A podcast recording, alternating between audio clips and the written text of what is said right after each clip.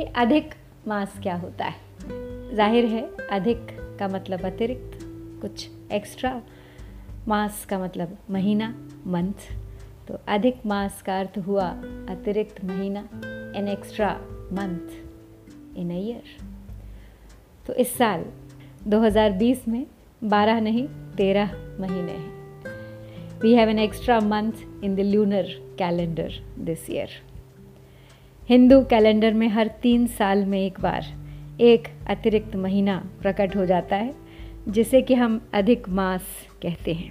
इसके दो और नाम भी हैं, मल मास या पुरुषोत्तम मास।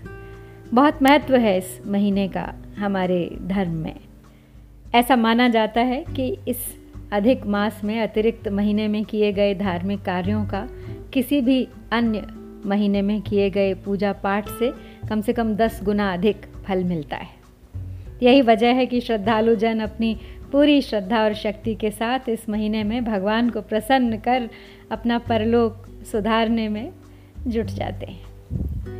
अब सोचने वाली बात यह है कि यदि यह महीना इतना प्रभावशाली है, इतना पवित्र है तो ये हर तीन साल में क्यों आता है? हर साल क्यों नहीं एक ऐसा महीना जोड़ा जाता? आखिर क्यों और किस कारण से इसे इतना पवित्र माना जाता है? इस एक माह को तीन अलग अलग नामों से क्यों पुकारा जाता है? और वो भी दो नाम जिनमें परस्पर बहुत विरोधाभास देखने में आता है। तो इसी तरह के तमाम स्वाभाविक प्रश्न हैं जो हर जिज्ञासु के मन में आते हैं। आइए जानते हैं इन प्रश्नों के उत्तर थोड़ा और गहराई से। तो वशिष्ठ सिद्धांत के अनुसार जो हमारा हिंदू कैलेंडर है, वो सूर्य मास यानी सोलर मंथ और चंद्र मास यानी लूनर मंथ की गणना के अनुसार चलता है। तो अधिक मास चंद्रवंश का ही एक अतिरिक्त भाग है। ये सोलर कैलेंडर में नहीं होता है। लूनर कैलेंडर में एक एक्स्ट्रा महीना है, जिसे हम अधिक मास कहते हैं, जो हर 32 माह 16 दिन और 8 घटी के अंतर से आता है। इसका प्राकट्य जो होता है वो सूर्य वर्ष और चंद्र वर्ष के बीच का जो अंतर होता है, उसमें एक संतुलन बनाए रखने के लिए होता है, एक बैलेंस जिससे बना रहे। क्योंकि सूर्य का जो वर्ष होता है वो तीन सौ पैंसठ दिन, करीब छः घंटे और तीन सौ पैंसठ दिन का होता है, और चंद्रवंश जो होता है वो तीन सौ चौवन दिन का होता है। तो दोनों में ग्यारह दिन का अंतर है। तो हर साल ये चंद्रवंश के जो ग्यारह दिन होते हैं, ये बढ़ते बढ़ते लगभग तीन महीने में जाके तैंतीस, एक महीने के बराबर हो जाते हैं। तो इसी अंतर को पाटने के लिए एक एक्स्ट्रा महीना जो है वो तीन साल बाद जोड़ दिया जाता है, जिसे अतिरिक्त होने के कारण अधिक मास का नाम दे दिया गया है। अब इसे मल मास क्यों कहा गया है? जैसे मल शब्द का अर्थ है मैल, कुछ मलिन वो इसलिए कि हिंदू धर्म में अधिक मास के दौरान सभी पवित्र कर्म जो हैं वो वर्जित माने गए हैं। पूजा पाठ तो खूब कर सकते हैं, व्रत उपवास सब कर सकते हैं, लेकिन जो विशिष्ट व्यक्तिगत संस्कार होते हैं, जैसे नामकरण, यज्ञोपवीत, विवाह, सामान्य धार्मिक संस्कार जैसे गृह प्रवेश, कोई नई चीज़ खरीदना, ये सब आमतौर पर इस महीने में नहीं किए जाते हैं। क्योंकि मलिन माना जाता है इसे और इसी वजह से इसका नाम मल मास भी पड़ गया।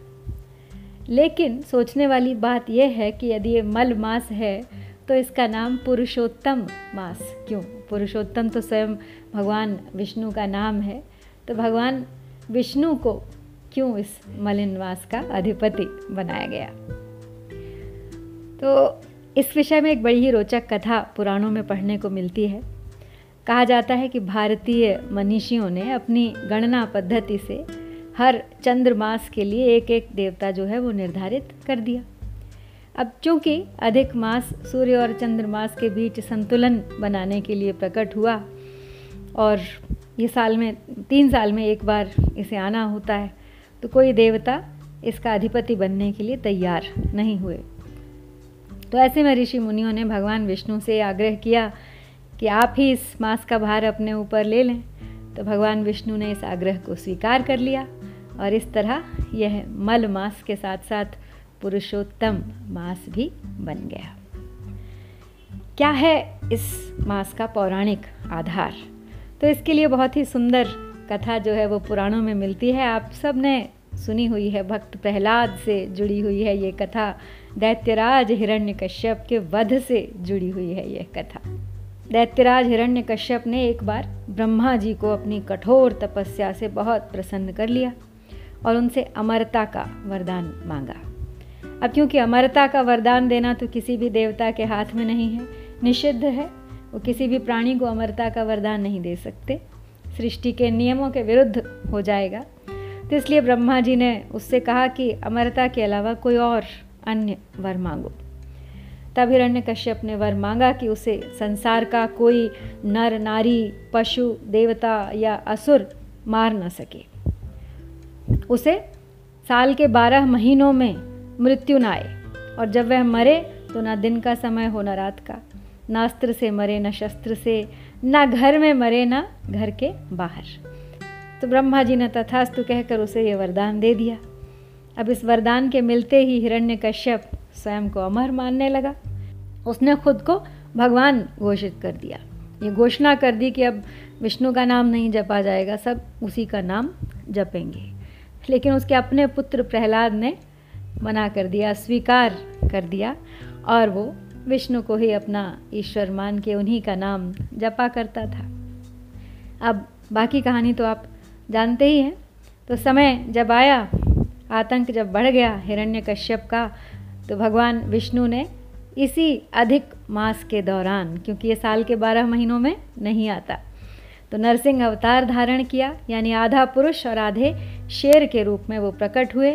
शाम के समय देहरी के नीचे और अपने नाखूनों से उन्होंने हिरण्यकश्यप का सीना चीर कर उसे मृत्यु के द्वार भेज दिया।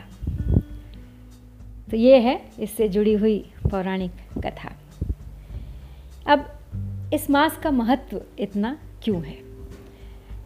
ये तो सब जानते हैं कि हमारा जो शरीर है, पंच महाभूतों से मिलकर बना है, प्रत्येक जीव पंच महाभूतों से मिलकर बना है, ये सृष्टि भी इन्हीं पंच महाभूतों का एक सम्मिलित उपक्रम है।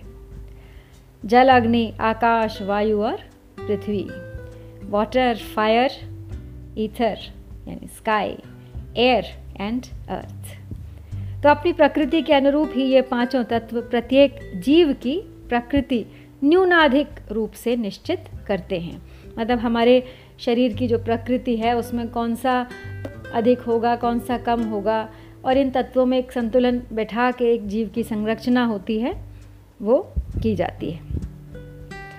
तो अधिक मास जो होता है, उसमें समस्त धार्मिक कृत्यों, चिंतन, मनन, ध्यान, योग, इन सब के माध्यम से साधक अपने शरीर में समाहित ये जो पाँच तत्व हैं, इन सब में एक संतुलन स्थापित करने का प्रयास करता है।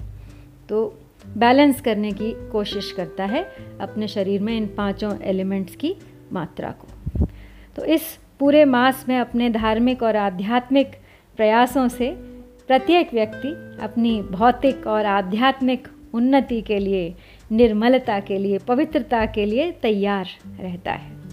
तो व्यक्ति हर तीन साल में अपने आप को थोड़ा ज़्यादा एनर्जेटिक बाहर से स्वच्छ और अंदर से निर्मल समझता है और अपने आप को एक नई ऊर्जा से भर लेता है।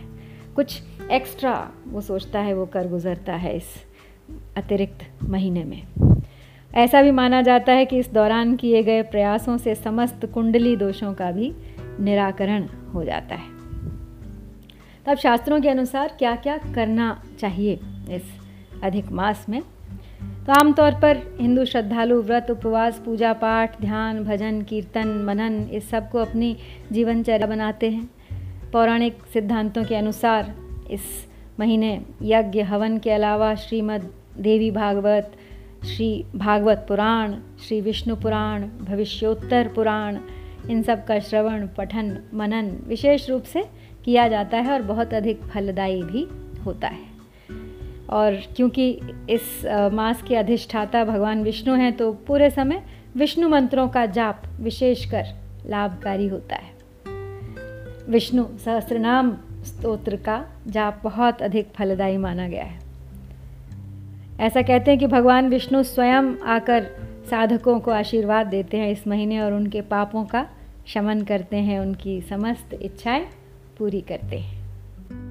तो आज से शुरू हो गया है अधिक मास। आज 18 सितंबर है और अब आज से शुरू होकर ये चलेगा 16 अक्टूबर, रविवार तक। तो प्रायः शारदीय नवरात्रि जो होती है, पितृपक्ष समाप्त होते ही अगले दिन से प्रारंभ हो जाती है, जो इस वर्ष नहीं हुआ है। इस साल लगभग एक सौ पैंसठ सालों बाद ऐसी ये घटना हुई है। ये बहुत ही रेयर हैपनिंग है अकरेंस है कि पितृपक्ष के बाद तुरंत नवरात्रि और पितृपक्ष के बीच ये अतिरिक्त मास आ गया है। तो इसी जानकारी के साथ हम भी कुछ अतिरिक्त करते हैं इस अतिरिक्त मास में। भगवान विष्णु का जाप करते हैं, उनके स्तोत्र मंत्रों को, उनकी भक्ति को अपनी दिनचर्या में शामिल करते हैं और अपने जीवन में अनुभव करते हैं। एक अतिरिक्त ऊर्जा को, कुछ अतिरिक्त शक्ति को। नमस्कार जय भारत।